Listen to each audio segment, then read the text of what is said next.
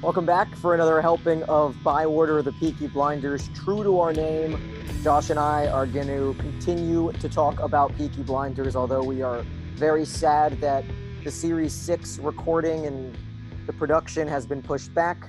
We are doing a little bit of Gangs of London talk, but we're back on our main Apple, Spotify, Stitcher, Anchor stream to talk more season five of Peaky Blinders. I'm Daniel Gilman. He's Josh Levy. And today we are discussing our favorite scenes from season five. We're each going to pick five of them.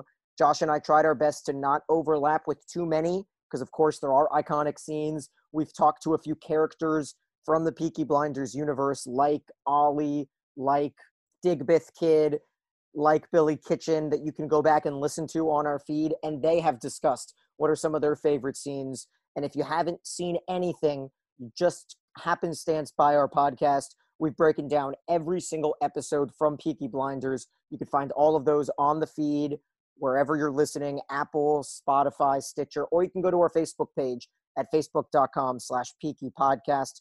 Feel free to send us any feedback, and we will have a feedback episode whenever we feel necessary during this quarantine. We're at email at B-O-O-T Peaky Blinders at gmail.com. Josh, how's your quarantine going so far? We are recording this on May 7th and it feels like Groundhog Day. Quarantine is uh is I can't even tell what day it is anymore. It's it's it, re- it really gets jumbled together. I finished law school yesterday, so I am officially a Juris Doctor.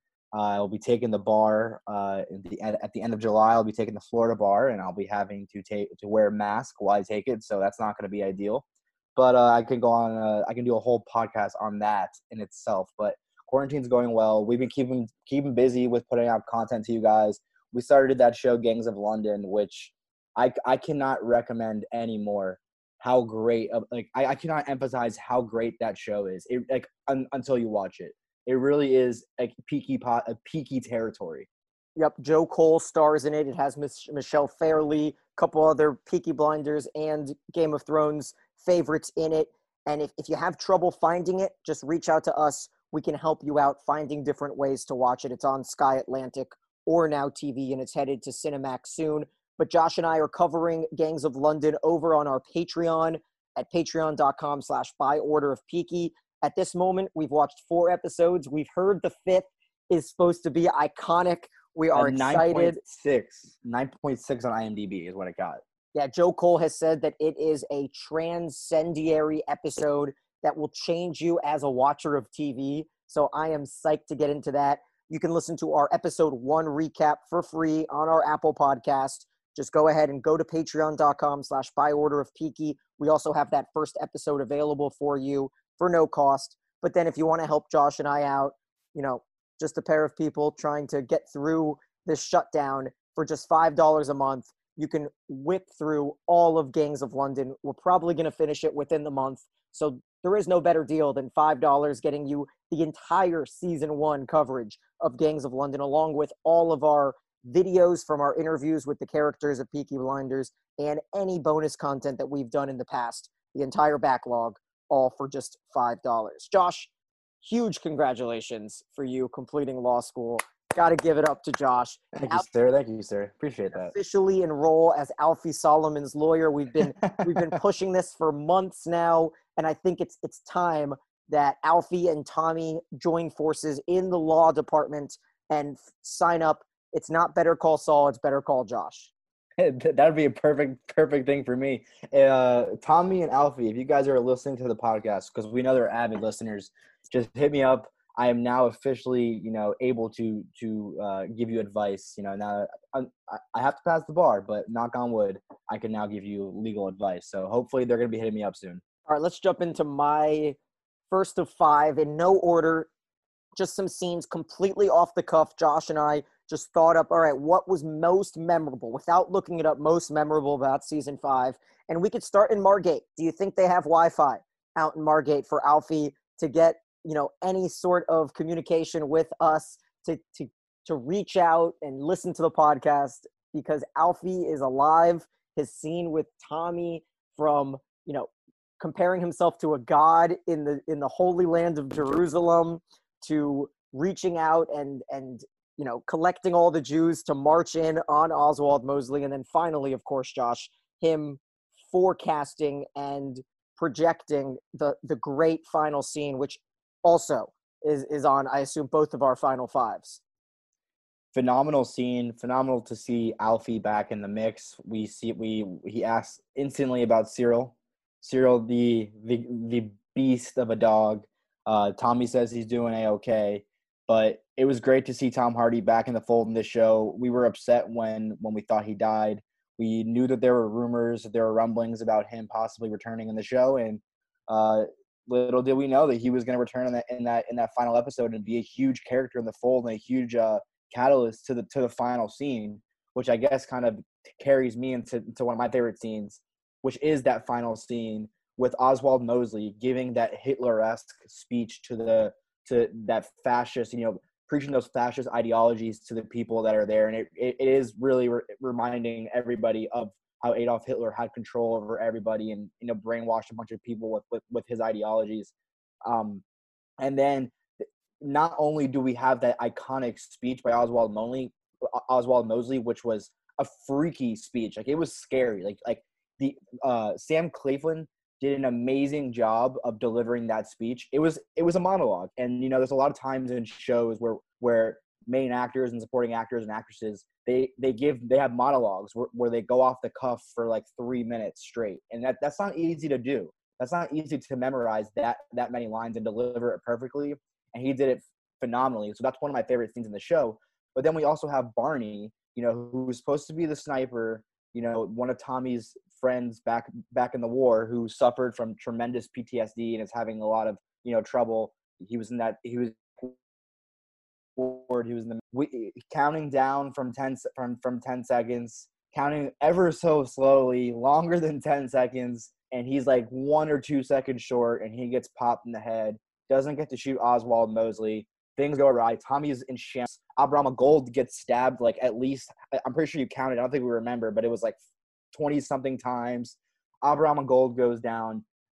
By far the the most action that we've seen in the show in one final scene. But besides that one shootout, which you and I did not like with the uh with the in Chinatown. Yeah. yeah, yeah, in Chinatown. But just so much happening in this scene. I name you could easily break this up into three different, you know, kind of plots within the scene. Abraham goes down, Barney misses the shot, he gets popped, and then Oswald delivering his speech, which which we hadn't seen before like this. So that's my favorite scene. I don't think it has to be said, but I just want to say that you know, obviously, if you haven't seen season five of Peaky Blinders, there there may be some spoilers as Josh and I break down our five favorite scenes of season five. I would assume you'd have seen it the, the great song "Never Fight a Man with a Perm" as the Jews, mm-hmm. you know, run in and and start to uh, bustle up and and and really get into the uh, the Mosley and, and the Billy Boys and everyone going on. That was a great one. You've also you could throw in the the conspiracy with Oswald fucking the blonde girl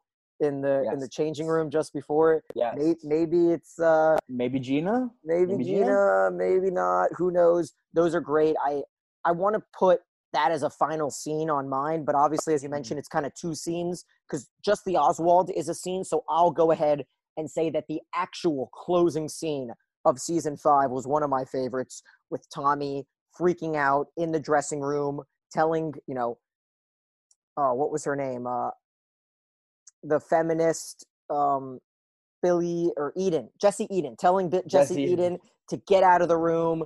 And then obviously there's like some sort of warp and now they're in their backyard and Tommy's running with a gun to his head. It's it's a scene that we can dissect and maybe we'll just do an episode just dissecting those like eight minutes because we've got seeing, a lot of time. Seeing the horse, kill. he's seeing. He's, yep. Is it is it a, it's a black horse? He sees he sees the black horse, which Alfie foreshadowed in their meeting at Margate, which lead, leads us to possibly you know there's also rumblings. Oh, is Alfie Alfie actually alive? Of course, he's actually alive but it but it kind of has like a double meaning. Like you know, Alfie kind of predicted the future. It could have been like a he could have been from beyond telling that to Tommy, and Tommy could be having those visions because Tommy's going through a rough time. As we said, Tommy Tommy met his maker in Oswald Mosley, someone that he besides Luca Changretta actually sees feels fear and doesn't know how to defeat him because it's more of like he has to defeat him politically as opposed to you know doing it with brute force and with violence. So that's a great scene. We don't know if Tommy's going to pull the trigger. He's not going to pull the trigger. But you know, we're pretty was, confident that, was, that Tommy Shelby's back for season six. Right, right. So that's just that's a phenomenal scene as well. But I'm going to go ahead and do my next one. And the scene where where where, where there's that ballerina show and the and and and there's swans and it's cutting back and forth to you know Oswald and Michael and Gina are watching the show and Oswald is there and and he's delivering his speech in unison with the ballerinas dancing. It's just a great scene symbolism. The first time, it's not the first time, but one of the few times that the show kind of, you know, cin- cin- cinematically kind of shows deeper meaning in things as opposed to people speaking to each other and someone just killing someone. But it was a very, you know, metaphorically sound scene, in my opinion. One of my favorite scenes of, of, of this season. It's it's a great one. Obviously, you know, we are totally in debt to Abraham Gold and his quick trigger because we've mentioned this. If he had lasted longer in the, uh, it's not post marital, but the post engagement coitus right. with Polly, she wouldn't have been able to shoot um, Linda. And so we're happy about right. that. It's a good scene that made my honorable mentions, but it didn't quite crack the top five. You talk about Mosley, he's huge in that whole I would say that entire party is enjoyable, but since it's not a scene where Oswald wants to taste everyone and then ended up having sex with the swan while, while staring at himself in the right. mirror, that's a good one. Another honorable mention, I would say, paired together. But I loved the introduction between Oswald Mosley and Arthur Shelby. When Oswald mm-hmm. walks in, first Tommy tells Arthur, you know, we've got some some business to handle. He brings Michael, which was a huge mistake because you've got this you know 20 year old who's trying to act so big in his britches and he lets oswald get under his skin arthur doesn't quite let him get under his skin but he breaks the chair and it, it's just it's just a very power driven scene where constantly the power is shifting between the shelbys and the mosley that's standing there. He flicks off his cigarette to the ground which um, Claflin later talks about in a podcast interview where he mentions that because you know that's such a sign of disrespect to ash your cigarette on someone else's floor it's just little things that Steven Knight adds that I love about that scene. And you know, not to backtrack. I mean, great scene. You know, because Arthur. I mean, uh, Paul Anderson does a, a great job of showing that he's actually pissed. Like he, he his delivery and his like you know muttering under his breath after Oswald basically tells him, "I hear that you're kind of like the the, the shithead of the family." I, I hear that you know you're basically Tommy's uh, Tommy's little bitch. Basically, he's what he says. But uh, backtracking to the Swan scene, we all are left to wonder whether or not Gina is admiring Oswald Mosley, kind of you know connecting that to the there's a look the scene where he's having there's a look, but we it kind of you know it it leaves breadcrumbs to that final scene of whether or not that actually is Gina that Oswald Mosley is sleeping with in the in in the dressing room, and she looked like she was admiring him. The one thing that I'm so unsure about going into next season, I'm very excited to see. But uh, that's going to lead me into into my next scene. And my next favorite scene is the is the tar scene where Abraham Gold just absolutely owns the Billy Boys and just pours the the the I don't know bucket of tar. As we said, there's a lot of scenes that are symbol symbolic Game of Thrones where Viserys, Viserys gets the gold uh, pot of gold crown. dumped on his head, yeah. and he's the, yeah yeah the crown exactly. There's just a very very brutal scene. You know, at first we thought the Billy Boys were going to be unbeatable after their uh, charades earlier on the season, but Abraham Gold, you know, doesn't play no shit, and that is a incredible scene, just brutal. Like, there's so many different ways of violence in the show, and they, you know, step outside the box a little bit into that scene. It was great. Yep, this was a scene that I thought of immediately when I came up with this prompt for you and I to talk about. So Tarface is on my top five as well. I would say that it's the only it's the only scene of this Billy Boys plot that really worked for me. Because we found out, you know, like the grenade scene didn't really work, the truces with Tommy and and and you know and and killing, you know, Bonnie Gold, all those things ended up being pretty much uh like empty promises. They didn't lead us anywhere. They were they were almost like tangents mm. that were were not connected at the end. So that's our only real gripe with season five the fact that the big bad didn't end up be, being the big bad and we met Mosley second, which is cool. It's Right. cool when, when you get tricked on who the who the big bad's going to be, but you kind of want that first one to really, you know, come to fruition and then take a second seat. Instead, the tar scene was the only thing out of that that, that became memorable. And so uh, let's go. We got one more each, Josh. Right? Let's hear your last your last scene of your top five of season five. Well, I, I actually have two more. I've only named three, Okay. but uh, I'm gonna go with, with my fourth. And my fourth was this isn't in any order. This is just you know, all my five just collectively. Uh, the company meeting earlier on in the season where Michael and Gina kind of sit, try to act like they're gonna take over things, and Tommy's just gonna be a nobody, which was ridiculous. But just a lot going back and forth, and Tom and Cillian Murphy does a great job in this scene of basically telling Michael to fuck off and and then Polly says that she threatens that she's gonna quit. You know, I quit, and that's and that's how the scene pretty much ends. And just a crazy scene to see. You know, when we have all of them in one room, sitting down talking business, is when is when shit hits the fan a lot of the times. And this was one of those scenes. And I think this is going to be the scene of season five that we can dissect the most if we do one more rewatch, like coming Right. up. Let's say, let's say season six comes out, you know, November 2021, and that's me being super cautious as as late as I can think of. I'm assuming we'll do you know another rewatch of season five next summer maybe, and this would be the scene where I feel like everything is going to be you know written in you know hidden secrets from from Steven Knight. He has I'm sure he has some sort of you know codes. Why isn't Lizzie there? What what's the reason behind that? Who is involved? Who talks? What is Plan B? There's so much involved where it's like if Michael had just stayed a little more quiet, could everything had been resolved? Is there you know there's so many things and it's a great pick, Josh. It's not on my top five, but it's a good one. Um, you mentioned you did have one more, so I'll mention my final one and it's Michael Gray arriving from the train station into Birmingham. You know, we've got the the reintroduction of Michael to the family after they've basically banished him to America a year earlier. We've got the introduction of Gina Gray. We've got this lie detector test basically going on with Polly and his and her son, and the hatred amongst Arthur and him, saying, you know, you're banished essentially to that hotel that we all have spies on, and Michael was pissed that was just an iconic scene for me. I really liked the clothing because it was the first look at the new age suit that Michael Gray was going to start wearing in this season, and so that's that's a scene that's memorable for me.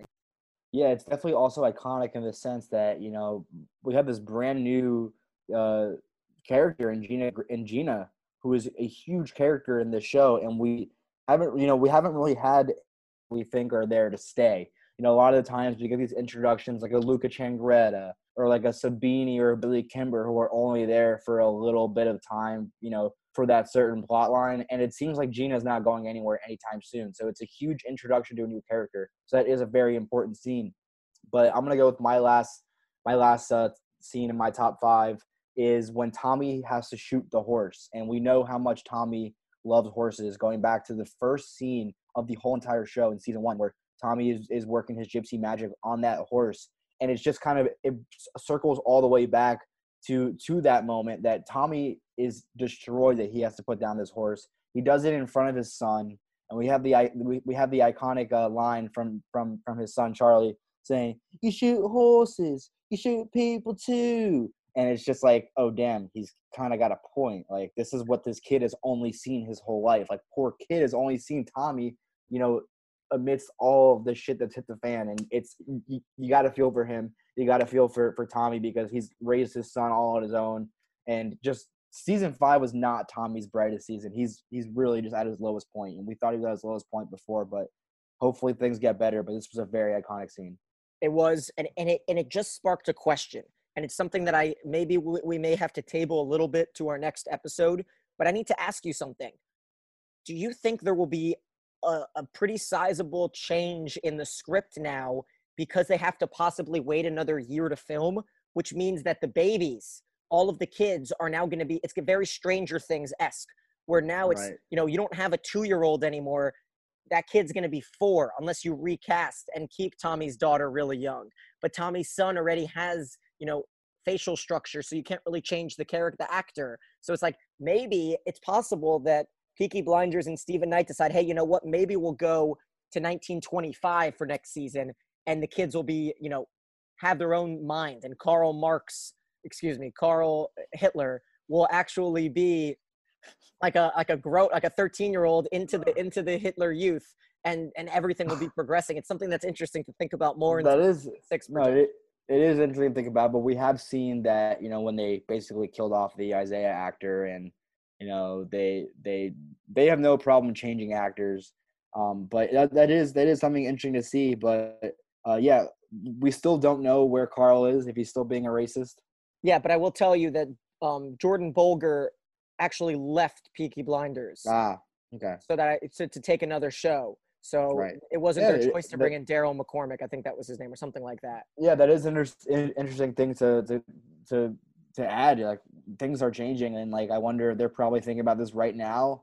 Um, I I would think that they're going to probably resume shooting uh, pretty soon as things start to open up. Unfortunately, start to open up as I disagree with it, but uh, hopefully that they'll start shooting soon because we need pe- we cannot wait any longer for season six. It's already been too long.